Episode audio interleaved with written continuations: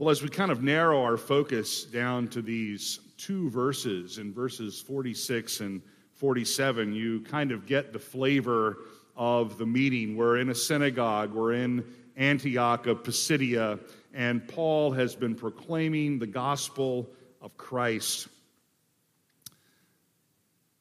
When Paul and Barnabas finish their declarations, when Paul and Barnabas are drawing things to a close, things look very good. There's a positive response in verses 42 and 43. There are people who follow Paul and Barnabas. They're begging that these things be spoken again. It's like every preacher's dream, right? After the sermon, people are just begging for more. Don't stop. Just come back, please, if you would, next week. Well, they come back next week, and things don't go quite as well, do they? And the reason they don't go well is because there's a group of people known as the Jews who, as the text says, have repudiated the message of Paul and Barnabas and they have judged themselves unworthy of eternal life. We need to pause here and note first, especially in verse 46, which sets up this statement in verse 47, or the command that's going to be given in verse 47 that's going to occupy the bulk of our attention. Verse 45 speaks of a group of people known as the Jews. And then in verse 46, it just refers to them as you. You repudiate this message. You judge yourselves unworthy of eternal life. And the you here are the Jews in verse 45. Now, the designation of this group of men known as the Jews is quite important for us if, we, if we're to make sense of what's happening here. This particular phrase, the Jews, is encountered no less than 52 times in the book of Acts alone. And interestingly, 34 of them, 34 of them are used specifically to point out a malevolent group that is standing in opposition to the advancement of the mission of Christ. Specifically, the advancement of the mission of Christ in the preaching of the Apostle Paul. This phrase does not occur in Acts regarding this opposition party, other than one particular point in Acts chapter 12, verse 3. It speaks of it in relation to James. Remember James, who was put to death, and then Herod arrests Peter, wanting to put him to death too, but Peter escapes by the grace of Christ. But in every other occurrence of this phrase, the Jews, it is used to designate this group of men who are opposed to Paul in particular. Paul encounters them numerous times, and we're not going to turn to these texts, but if you're a note taker, you can just jot some things down and look these up later on. He encounters them in Acts chapter 9, verse 22, when he's preaching in Damascus. In Acts chapter 13, here, verse 45, he encounters them in Pisidian Antioch. In Acts 14, verses 1 and 2, still on his first missionary journey, he encounters them in Iconium. Acts 17:5 he finds them in Thessalonica. In Acts 18:12 he finds them in Achaia. In 23 he finds them in Greece and in 2019 he finds them opposing him once again. Over and over, these, these men, the Jews, and we shouldn't think of it as just, you know, like the same five guys that are just following along the heels of the Apostle Paul that have nothing better to do with their time than, than dog him as he moves along through his missionary journeys. It's a group of people who are committed to their version of Judaism and their version of truth, and they want Paul to stop preaching the gospel they want Paul and all those who hear him to be opposed. Just let that sink in. The very people, the very people the gospel was intentionally given to first, the very people that had the privileged position of hearing the gospel first, they don't want it. And not only do they not want it, they are so opposed to the gospel, they don't want anyone else to have it either. Perhaps you've read or heard Aesop's fable of the dog in the manger. The fable is told of a dog who makes his way into a, a barn one day and finds a, a, pile of hay, and he, he lays down on that hay, and he's comfy there, and he's, he's pretty happy there, and he doesn't really have much use for the hay, but then an ox comes along. The ox comes along, and the ox is looking for the hay. And the ox wants to eat the hay. And the ox looks at the dog and he's like, Move. Get up. That's my hay. And the dog's like, You can't have this hay. I'm laying here. But you don't even want the hay. You don't even want to use the hay. You can just go somewhere else. And the dog is barking at him, and the ox finally, you know, I was going to say the ox sheepishly goes away, but anyway, you get the, you get the picture. And the ox goes off. He can't get the hay. It's known as the dog in the manger. Well, I came across that reading some comments on this particular passage in the book of Acts by F.F. F. Bruce, a scholar from the 20th century. And, and this is what Bruce has to say Paul and Barnabas give a plain answer to their railing. It was right and proper. They affirmed that Jews should have first opportunity of hearing and believing the good news. Had the Jews of Pisidian Antioch accepted it, they would have had the honor of evangelizing their Gentile neighbors in fulfillment of Israel's world mission outlined in the book of Acts in passages like, or Isaiah, excuse me, in passages like Isaiah 49 that we had read for us a moment ago. But if they would not receive the light themselves, they could not be allowed to pursue a dog in the manger policy. The life of the age to come had been brought near to them here and now as God's free gift in Christ. If they showed themselves unworthy of it by refusing to accept it, there were others who would appreciate it. It would be offered directly to the Gentiles. Though they opposed the gospel going to anyone else, God would have none of that. God continued to mercifully come to them first over and over again. We can, we can travel with Paul. We can travel with Paul in Acts chapter 13 when he comes to Salamis and he comes to the synagogue first. Or later in 13, 14, when he comes there to Pisidia, again, he goes to the synagogue first. In Acts chapter 14, verse 1, he goes to the synagogue first in Iconium. In 17:1 when he comes into the region of Greece he goes to Thessalonica and he goes to the synagogue first. You might remember after Thessalonica he goes to Berea and in Acts 17:10 he goes to the synagogue first. That's where we find the Jews who were more noble-minded than the Thessalonians. Paul travels on to Corinth just a little bit to the south. In Acts chapter 17, verse 17, he finds himself in Athens, and just very near there in Acts 18 4, he goes to Corinth. In both places, he goes to the synagogue first. In Acts 18 19, he finds himself in Ephesus, and in 19 8, he finds himself in Ephesus for three months, both times going to the synagogue first, the latter time continuing in the synagogue for three months, reasoning with the Jews. The gospel indeed is the power of God first to the Jew. They had the privileged position of receiving the gospel first. But by and large, they did not want this gospel. This was, Bruce calls, calls it a pattern of events that reproduced itself in almost every place to which Paul brought the gospel. The local Jews almost invariably refused as a body to believe it, and it was accordingly preached to the Gentiles, who embraced it in large numbers. One final text I want to show you about Paul going to the Jews is in Acts chapter 28. If you would turn there with me for a moment. In Acts chapter 28, we find in a final narrative Paul going again to the Jews. He goes to them again first. It says in Acts chapter 28, beginning in verse 23. He's speaking to a group of Jewish people that reject the gospel. He quotes Isaiah chapter 6, showing that this is the fulfillment of Isaiah's prophecy, even. But then down in verse 28,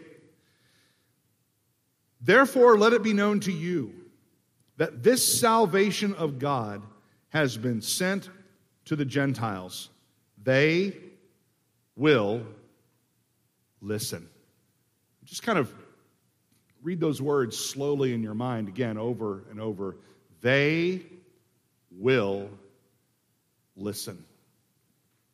You, in fact, sitting here today, are evidence that Gentiles have listened to the preaching of the gospel.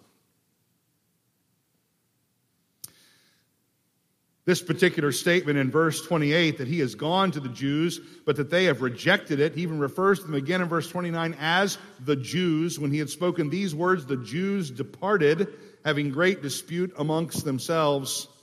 Bruce notes again at this point, as before in Pisidian Antioch in Acts 13:46, and in Corinth in Acts 18:6, so here again with a note of solemn finality he announces that henceforth the Gentiles will have priority in receiving the message of salvation, and that unlike the majority of the Jews, they will accept it. Let's just, just let our eyes roll over these texts. Look back in chapter 13.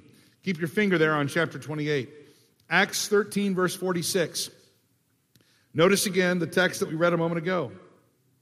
Since you repudiate it, and judge yourselves unworthy of eternal life, behold, we are turning to the Gentiles. Now, he doesn't mean we're turning absolutely to the Gentiles and we're never coming back to the Jews because we've already noticed several places whenever Paul goes into town, what does he do? The first thing he does is look for a synagogue.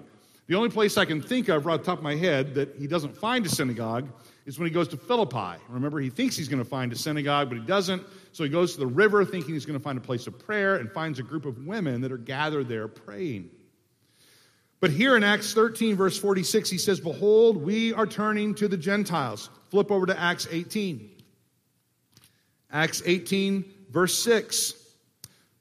Acts 18, verse 6 But when they resisted and blasphemed, he shook out his garments and said to them, Your blood be on your own heads. I am clean. Kind of like a, uh, an Ezekiel prophetic moment where he's saying, Look, I, my hands are innocent of the blood of all men. I've, I've, I've spoken to you with the truth, I've given it to you. You know, you've led the horse to water, but you can't make him drink, right? Okay? So here he says, Look, I've given the Jews the gospel, they've, they've rejected it. I'm, I'm clean. I'm innocent of the blood of these men. He'll say this later on when he meets with the elders of Ephesus in Miletus. He'll say that I, night and day, I admonish you for three years with tears I'm innocent of the blood of all men. So he says at the end of 18:6, from now on I will go to the Gentiles. But again, it's not an absolute turning. He still continues to long for the Jews to be saved. But then we find that final phrase in Acts 28, verse 28. Let it be known to you that this salvation of God has been sent to the Gentiles. Again, they will also listen. One writer from the early 20th century commented on this particular point in the book of Acts at the very end. He said, The narrative reaches a solemn climax rejection on the one side, unchecked success and hope on the other. So while it's a picture of great sorrow that the Jews categorically seem to reject the gospel over and over again, there's this element of hope as we come to the end of the book of Acts and look forward to the continuing mission of the church. They will listen. You know, you might come to the end of the book of Acts and think, oh, it's just, it's over, it's, it's done. But the very end of the book of Acts itself ought to leave you what? It ought to leave you looking forward. It ought to leave you with the hope and the expectation that this idea of the Gentile mission going to the far corners of the world indeed continues in the plan of God. And did not Jesus say that this mission would continue until the very end of the age, and he was with the church for that task? So, with all this in mind, I think we're ready somewhat to come back to Acts 13 in verse 47. In Acts 13, verse 47. So turn there with me if you would. Notice again the text in verse 47. He says, For so the Lord has commanded us, in light of this idea of turning to the Gentiles, I'm doing this because or for the Lord has commanded us to do so. Where, Paul? Where, where is it that you find God commanding you to turn to the Gentiles? Well, I find it in the Bible. I just found it right there in the scripture. He says, For so the Lord has commanded us, I have placed you as a light for the Gentiles, that you may bring salvation to the end of the earth. Four things I'd like to note in this text. After the preacher has, you know, the long introduction, it takes up half of his sermon time. Here are the four things for the sermon. All right. Number one is this this command comes by divine origination, or notice it's divine origin. Number two, I'll just give you the four things it's divine origin, its unlikely recipients, its covenantal nature, and its broad scope. Its divine origin, its unlikely recipients, its covenantal nature, and its broad scope. Well, notice first the divine origin of the command. Paul sees here a command by God given to him and to Barnabas and the apostolic team, if you will, that they are to go to the nations of the world. The command to be light for the Gentiles and to bring salvation to the ends of the earth is for Paul and Barnabas full of divine authority. They find their commission in the Old Testament scriptures of Israel themselves. Specifically, they cite Isaiah 49, verse 6. This is probably in the very middle of the text I had Ryan read for us just a little while ago. Look with me for just a moment at the source of Paul's commission. If you've got your Bible, turn back there with me in Isaiah 49. Excuse me, Isaiah 49.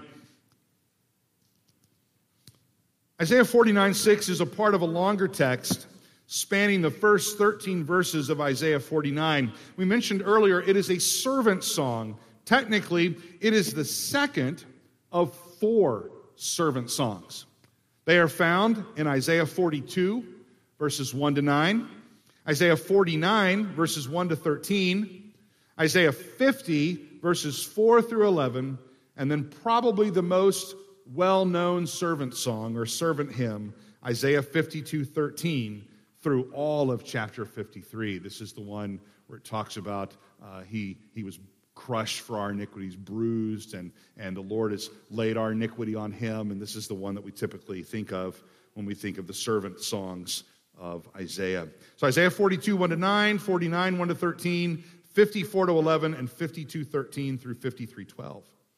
Each of these, each of these songs points to the Lord Jesus in the New Testament as the servant of the Lord, or as he is often referred to as the suffering servant. If we had time, we could, we could track these down and show where in the New Testament either the imagery or the direct quotation from these passages in Isaiah are applied in the New Testament to the Lord Jesus.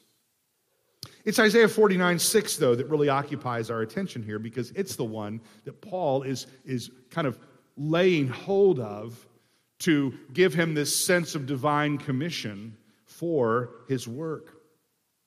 In Isaiah 49 6, it is the Lord God who sets apart his servant for a specific task that is really a twofold task.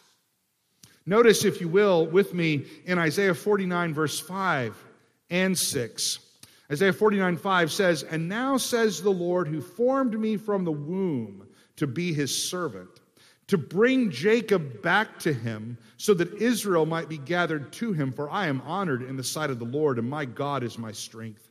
He says, It is too small a thing that you should be my servant to raise up the tribes of Jacob and to restore the preserved of Israel. And here's our quotation I will also make you a light of the nations, so that my salvation may reach to the end of the earth. There is a twofold task here that is given to the servant of God. Number one, calling or bringing back to God Jacob and to regather Israel. If you can think of just the story of biblical history, by this particular point, when Isaiah is prophesying to the southern kingdom of Judah, the northern kingdom of Israel has already been conquered. The northern kingdom of Israel has been conquered and hauled off by Assyria in 722 BC. Samaria falls. The southern kingdom of Judah doesn't fall for maybe like another 150 or so years. And we're still about 100 years from the, the ministry of Jeremiah. Some have described that Isaiah prophesies at 11 o'clock and Jeremiah prophesies at the stroke of midnight. So in Isaiah, it's almost here. In Jeremiah, it's here. Jacob, the southern kingdom, Judah, is going to fall to Babylon. But Isaiah comes in this particular section of his book of Isaiah, in Isaiah 40 through about Isaiah 55, and gives a future vision of hope for the restoration of God's people through the work of the servant. So, here, this, this idea of calling Jacob back, of regathering Israel, and the Old Testament prophets actually had a vision of the future where the southern kingdom and the northern kingdom were to be brought back together. We often refer to it as the restoration of Israel. I'm glad Ryan gave me the dispensational caveat at the beginning. I thought, what am I going to walk into today? You just, you just never know. Because in dispensationalism, that restoration of Israel happens in a future millennium. And they are used then to evangelize the Gentile nations that are around them during that thousand year reign of Christ on earth. In a more covenantal view of the scripture, the restoration of Israel, the restoration of the southern and northern kingdoms coming back together happens at the time of the Acts of the Apostles. And they are restored as the gospel spreads from Jerusalem and Judea into Samaria into the uttermost parts of the earth.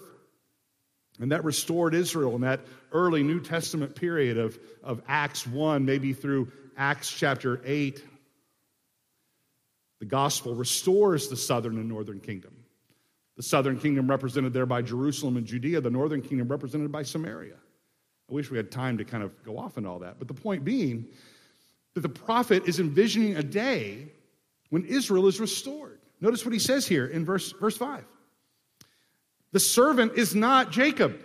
The servant is not Israel. He is distinct from Israel. He is distinct from Jacob, and it is his job to bring Jacob back to God, that Israel might be gathered to him again. And this happens over and over in the book of Isaiah. But that's not enough. I mean, that'd be a wonderful thing, wouldn't it, if Jesus just came back and saved the Jews? I mean, that'd be great. That'd be gracious, and the rest of us just would have gotten what we deserved, right? and we'd have nothing to rightfully complain about. But thanks be to God, that's not all he does. Because the servant of the Lord does not just bring Jacob and Israel back. Notice what it says in verse 6 it's too small a thing. Some translations have, it's too light a thing. It's just not grand enough. It's not significant enough. It's not great enough just to bring back the tribes of Jacob and restore the preserved ones of Israel. That would be great but it's not great enough. Remember, this is the salvation of God here. And the salvation of God, of men, is going to one day redound to the glory of God. I will also, he says, make you a light to the nations so that my salvation may reach what? The very ends of the earth. God has a vision of the future where men from every tribe and tongue and language and nation surround the throne of God to the glory of God and the joy of their souls forever. So it's a twofold task a task of bringing Jacob back, a task of reaching the nations with the gospel. And Paul sees his commission, a divine commission, rooted in this kind of a text. Ananias in Acts chapter 9, verse 15, had been told that Paul was God's chosen instrument to bear his name before the Gentiles. The Holy Spirit had set both Paul and Barnabas apart in Acts chapter 13, verses 1 to 3, for the work that he was going to give them to do. Paul himself had been confronted by the resurrected Christ on the road to Damascus in Acts chapter 9. He recounts the story. And then also, again, two other places, one of which is in Acts chapter 26. And in Acts chapter 26, verse 18, Paul recounts that he was being divinely sent to the Gentiles. Listen to this statement to open their eyes so that they may turn from darkness to light and from the dominion of Satan to God, that they may receive forgiveness of sins and an inheritance among those who have been sanctified by faith in me. Thus, Paul is in no doubt of the divine origin of this command given him by God. When asked, why would you turn to the Gentiles? Because God has commanded me to go. It is as clear to Paul as his own calling, it is as clear to Paul as the authority of the Word of God itself. And this brings up a second point. A second point to note regarding this command Paul and his fellow apostles are unlikely recipients of such a directive. I mean, why are we picking Paul? You know Paul. You probably know enough about Paul to realize that maybe Paul is an unlikely recipient. I mean, in some ways, Paul would be a likely recipient. But there is an unlikely transference of responsibility for the fulfilling of this command in light of the original one given, the command in the Old Testament. Now, let me say that again. I want you to think on this for a moment. There is an unlikely transference of responsibility for the fulfilling of this command to Paul in light of the original command, or in light of the original ones that were given this command in the Old Testament. Now, you might anticipate here that I'm going to say that the original one given this command in the Old Testament was, you know, that great Sunday school answer Jesus? It was Jesus. Wasn't it Jesus? No, it was not Jesus. The original recipient of the command to be a light to the nations of the world as God's servant was not Jesus, but was Israel, the nation herself. Isaiah makes clear that Israel had been called to be God's witness to the nations, to bear the light of his glory for all to see and to savor. We might look, for example, at Isaiah 43. So let's look back over there for just a moment. Isaiah 43, I'm going to read in verse 10. Isaiah 43, beginning in verse 10. He says to Israel here in the broad context, You are my witnesses. He's not talking to a singular individual, he's talking to a plural community. You are my witnesses, declares the Lord, and my servant whom I have chosen, so that you may know and believe me and understand that I am He. Before me there was no God formed, and there will be none after me. I, even I, am the Lord, and there is no Savior besides me. It is I who have declared and saved and proclaimed, and there was no strange God among you. So you are my witnesses, declares the Lord, and I am God. Even from eternity I am He, and there is none who can deliver out of my hand. I act, and who can reverse it? So notice here in Isaiah 43, 10 to 13, we see that Israel is called to be the witnesses of God. They're called to be God's very servant. But to this task, Israel has miserably failed. In fact, we find her throughout this section in Isaiah 40, 41, and 42. She is complaining. She is full of fear. She is anxious. She has grown deaf to God's word. She has grown blind to God's glory, and she is disobedient to God's commands. And she did all of this. she did all of this as God's servant. Thus, in the words of one writer, our text in Isaiah 49, verse 6, originally envisages Israel having a destiny as being that of a witness to God and to all the nations of the world. But she has, we might say, fallen short of this task. Now, she has fallen short, but God will have his glory what? God will have his glory known. So it's not a question of, well, gee, I guess we just got to fold up our bags and our, our toys and pack it up and go home because obviously the job Isaiah said that Israel was given doesn't happen, and so it's just not going to happen. No. God will have his glory known. John Oswalt, in his commentary, on the book of Isaiah makes this comment. He says, Will God simply ignore the sin that projected Israel into slavery in the first place? How, he says, how will the blind, deaf, rebellious servant be any different just because Cyrus has sent them home. Remember, at the end of their captivity, Cyrus commissions them to go back and to, to rebuild the temple there at the end of Second Chronicles. You can read about that story. And Cyrus is kind of pictured as this great king and this great deliverer. He sends them back home. But how is this really going to help? I mean, we got the same ragtag bunch of people that left 70 years prior. The answer, Oswalt says, is this the servant, the ideal Israel, will give himself to be for and in Israel what Israel could never be in herself. God sends another Israel. God sends a true Israel. God sends a perfect Israel. God sends another servant, a singular servant. And it is the work of the faithful Israel servant that Luke and Paul pick up on in our text in Acts 13, verse 47. Though original Israel was unfaithful, Christ, as the true Israel, has fulfilled and now has passed along the responsibility of fulfilling the task to the new Israel, the church. Israel has failed, Christ has succeeded, and Christ is now commissioning Paul and Barnabas and the like to be his agents to carry forward his message to be a light to the nations. Bruce helpfully adds this comment. He says, Paul and Barnabas are able to fulfill this mission of being a light for the Gentiles and bringing salvation to the ends of the earth because of their identification with the perfect servant who enables his followers to carry out his mission. Or, as one writer also adds, that Paul is a light to the Gentiles, quote, only in virtue of the Christ he preaches Christ is a light to the Gentiles as he is preached to them by his servants.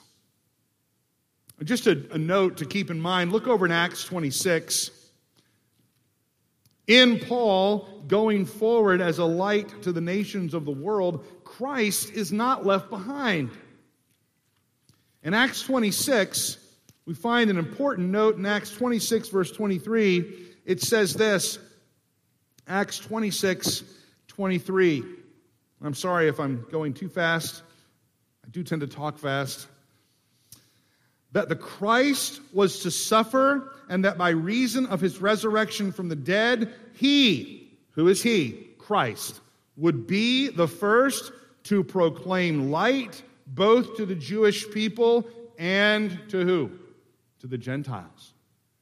And we often speak of preaching as the means by which Christ comes to his people and speaks to them and exhorts them. Christ, through the proclamation of Paul and Barnabas and others of the like, is still coming to the Jews and still coming to the Gentiles to bring them to faith in him. And it is these unlikely recipients representing a restored Israel that come on to take the task forward. Now, the true nature of the task is seen in a third observation. They have a divine commission. They are an unlikely band of men to, to be given such a weighty task. But I want you to think of the task itself, its covenantal nature. What is it exactly that they're doing when they go out to bring this message to the Gentiles? The text in Acts 13 47 says again, I remind you, I have placed you as a light for the Gentiles, that you may bring salvation to the end of the earth. Now, here we have to be brief. Notice again in this text, in verse 47 of chapter 13, it says that, that God has placed them. I have placed you. Now, again, originally in Acts in, in, Isaiah 49, verse 6, the you was the singular servant. But here in Acts chapter 13, 47, the you is not the singular servant, the Lord Jesus, it is the apostolic band of men that he has commissioned to go forth and carry the gospel. But he says something specific about them. He says he's placed them. Uh, this is not the way I place my keys down when I get home. You know, when I get home, I throw my keys somewhere. And if my kids get my keys, pity the thought, we will never get anywhere because no one will know where they went, all right? I would say something about my wife throwing the keys, but she's not even here today, and so we won't, we won't do that. I'll confess later on. I have implied something negative that she might lose keys, but surely that would never happen. And she'd probably say something like, It's because I'm thinking about things when I come in the house that you're not thinking about. You know, I'm thinking about nothing. She's thinking about the kids and dinner and everything else. Be that as it may, This is not that kind of placing. This is an intentional placement. I, God, have placed you. It says in Isaiah 49, verse 6, that I have made you. It says in Isaiah 42, verse 6, I have appointed you. These, these terms are very interesting. I've placed you, I've made you, I've appointed you. They're very, they're very official, very determined type terms. Placing is something very specific. Appointing is something very intentional. Making is something very personal. He has placed them, He has made them, He has appointed them to do what? To bring light to the nation, to the nations, to bring salvation to the end, the end, I mean, out there of the earth. Notice what it is they're bringing to the people. Well, one further point, just to bring out in Isaiah 42, verse 6. Let me, let me read this for you. Isaiah 42, 6 says this I will appoint you as a covenant to the people, as a light to the nations. Making, being appointed, being placed is all framed in a covenantal context. The intention of God sending these men out to the nations of the world, making them, appointing them, placing them, is so that they might bear the message of the covenant of God's grace to the nations of the world, that they might bring to them a message, listen, of salvation. This is what men need. This is what men are desperate for. This is not what they're really interested in, but this is what they need. We're interested in all kinds of things, aren't we? You know, fishing, clubs, getting together, people to help us with our kids, you know, people to help us have better marriages or happier, fuller bank accounts, or fuller and happier bank accounts. We're interested in all those kinds of things. And so often the church does what? It turns to responding to what people are interested in. But here, the message that men need, that's what's of concern. What do you need? You need the forgiveness of sins. What do you need? You need the grace of Christ. What do you need? You need to know the God who made you. And here, these men are sent to the mess with the message of salvation to the ends of the earth. They can be saved from the wrath to come. They can be saved to know the Lord God through the Lord Jesus Christ. They can be saved and no longer lost, no longer under condemnation, no longer under wrath, but indeed rescued by the grace Christ. One final point to note here that as they go with this covenantal framework or this covenantal understanding of bringing salvation to the ends of the earth, they need to understand that it is the very ends of the earth that they are to go to. There is a broad scope and purpose of this command. Back in Isaiah chapter 49, they had been told in verse 6 that this salvation is to be brought or taken to the very end of the earth. And back in chapter 49, it says that, that they're going to come eventually. God has this vision through the prophet here that he communicates. He says, Behold, in verse 12 of chapter 49, Isaiah 49 12, Behold, these will come from afar. And lo, these will come from the north and from the west and these from the land of Sinim. Shout for joy, O heavens, and rejoice, O earth. Break forth into joyful shoutings, O mountains, for the Lord has comforted his people. He will have compassion on his afflicted. The vision of God for the reaching of the nations with the gospel of Christ is a vision that encompasses the very ends of the earth. Now we have a we live on a ball, right? All right? We live on a ball, so there's not like technically an end. What is the end here? The end is gathering men from every tribe and tongue and language and people and bringing them to know the Lord Jesus Christ. Let me leave you just a couple of things to think on.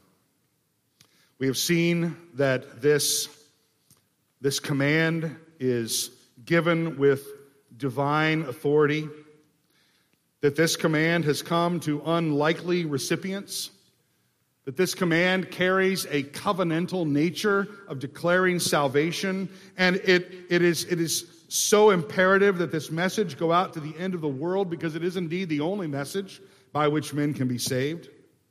So we've seen that it's to go to the very end, its scope is to go to the very end of the earth. What do we, what do, we do with, with this kind of a command? I mean, I'm, I'm not Paul. I'm not even Apollos. I'm Jason. We've, we've really gone down in significance, haven't we?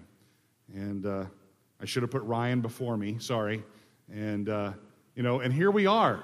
You know, it's, it's, more like, it's more like Larry Co, Larry Curly and Moe. Is that what they are? Not Co. And, and here we are. And, and we're supposed to be men who are leading churches and encouraging churches with such a command. Let me give you four things to think about.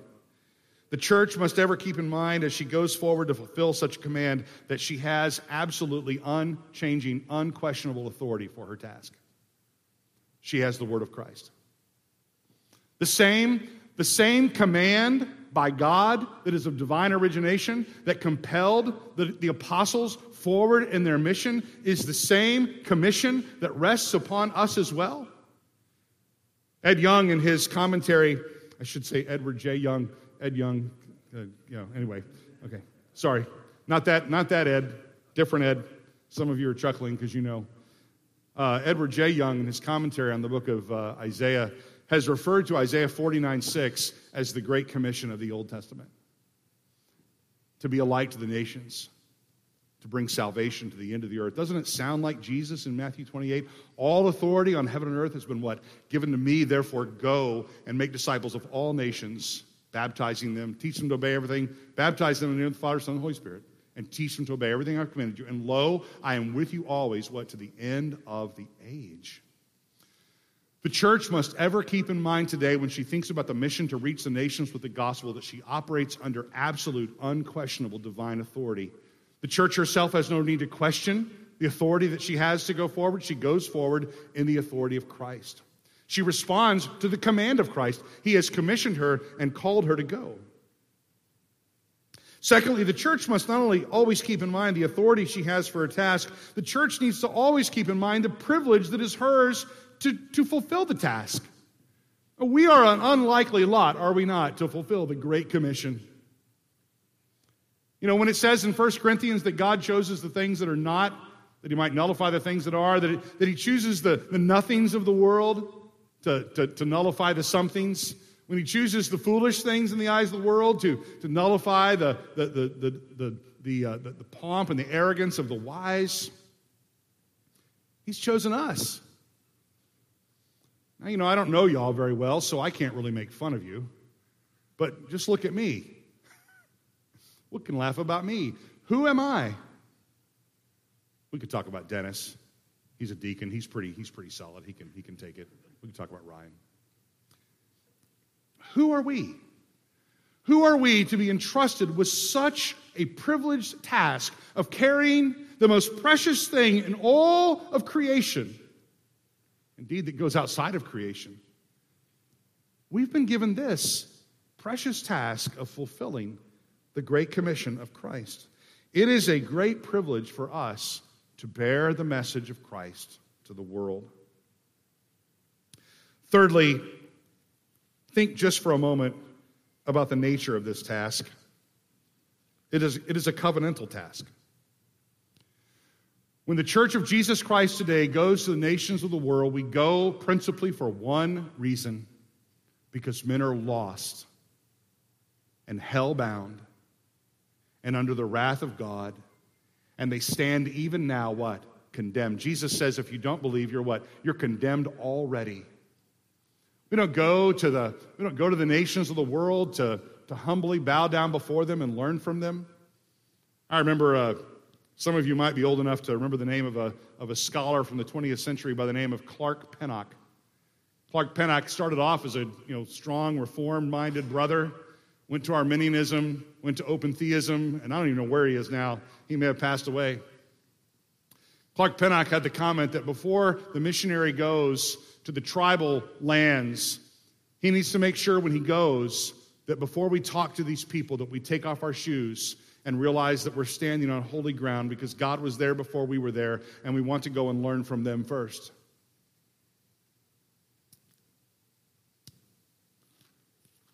When I read Paul in Acts 26, that's not what I get.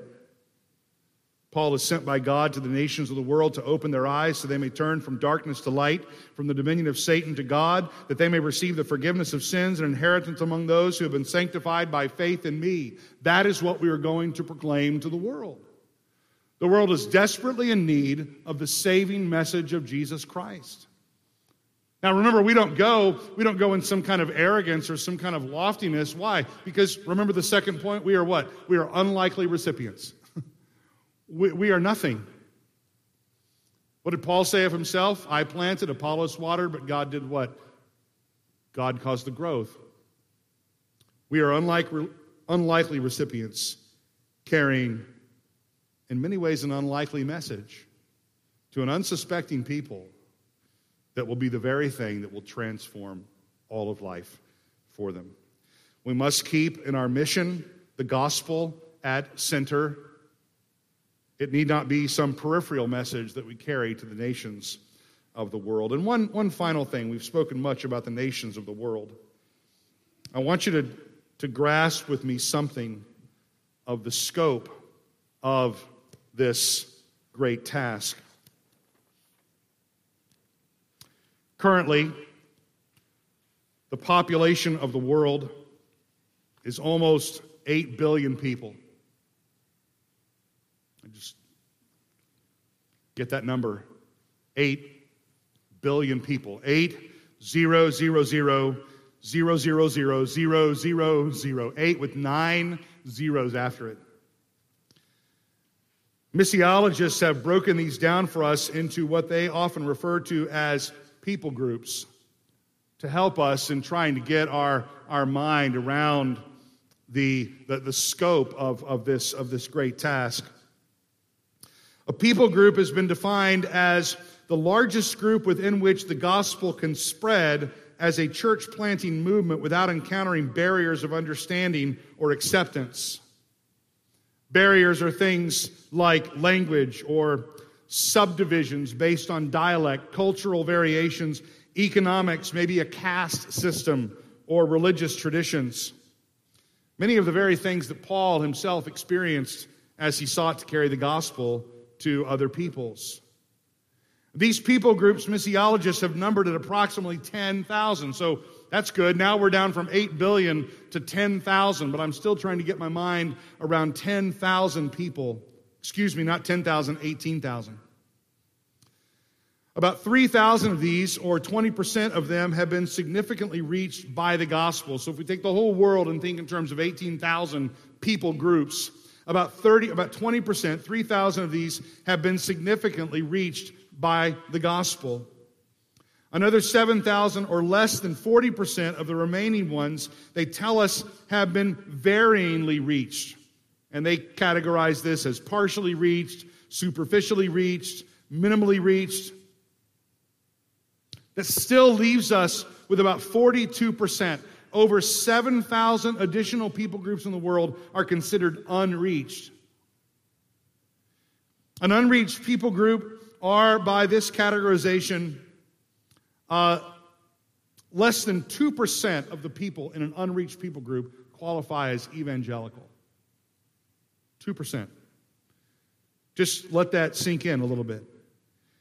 At this point, 2,000 years after Christ said we would be his witnesses to the remotest part of the earth, over 3 billion people, 3 billion people, about 42% of people on the planet still have practically no access to the gospel. No knowledge of Christ, no grasp, and no access to the message of his saving work. Of these 3 billion, Two thirds, or two billion, are classified as frontier people groups. Now, there's not going to be a test later. I know we're throwing a lot of things your way, but think with me for a moment. Frontier people groups, two billion people, are living in areas of the world where less than 0.1% of the population know about Christ. It's a lot of people that don't have access to the gospel. Missiologists estimate that there are 4,984 foreign people groups in the world today, with a total population of hmm, 2 billion 700 million 461,000. It represents about one fourth of the world. You might think, well, man, there's a lot of statistics, and that's kind of overwhelming, and I still can't even process that. And, well, I hope you don't say something like, what's the big deal? Well, the big deal is the church remains under a divine commission.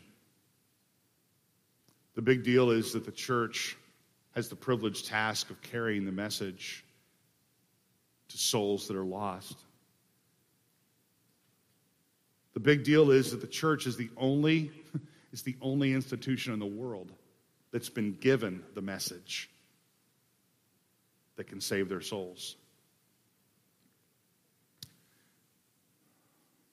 The big deal here is that the church still faces an unfinished task of carrying the gospel of Christ, the light of the Gentiles, to them for their salvation. A hymn written in recent years says, facing a task unfinished that drives us to our knees, a need that undiminished rebukes our slothful ease. We who rejoice to know thee renew before thy throne the solemn pledge we owe thee to go and make thee known where other lords besides thee hold their unhindered sway, where forces that defy thee defy thee still today, with none to heed their cry for life and love and light, unnumbered souls are dying and pass into the night. We bear the torch that flaming fell from the hands of those who gave their lives proclaiming that Jesus died and rose. Ours is the same commission, the same glad message ours Fired by the same ambition, to thee we yield our powers. O Father who sustained them, O Spirit who inspired, Savior whose love constrained them to toil with zeal untired, from cowardice defend us, from lethargy awake, forth on thine errands sends us to labor for thy sake. We go to all the world with kingdom hope unfurled no other name has power to save but Jesus Christ the Lord. I pray your heart would be encouraged join in such a task, to see Christ's glory known among the nations of the world, that men from every tribe and tongue and language and nation might one day be found around the throne of God above, singing praise and glory and honor be unto him who sits on the throne and unto the Lamb. Let's pray together. Father, we bless your name. We thank you, O God, for your word. We thank you, O Lord, for its truth. And we pray, O God, that you would press these truths to our hearts. May we not just think of them as some distant study on the Apostle Paul and missions, but might we think of them as they press upon us as individuals, as churches, as our association thinking in terms of the commitment that we need to carry the gospel to the very end of the world. And thank you, O God, that Christ indeed is with us to the very end of the age. May you be praised. May you be pleased to press these truths upon us. We ask God in Jesus' name.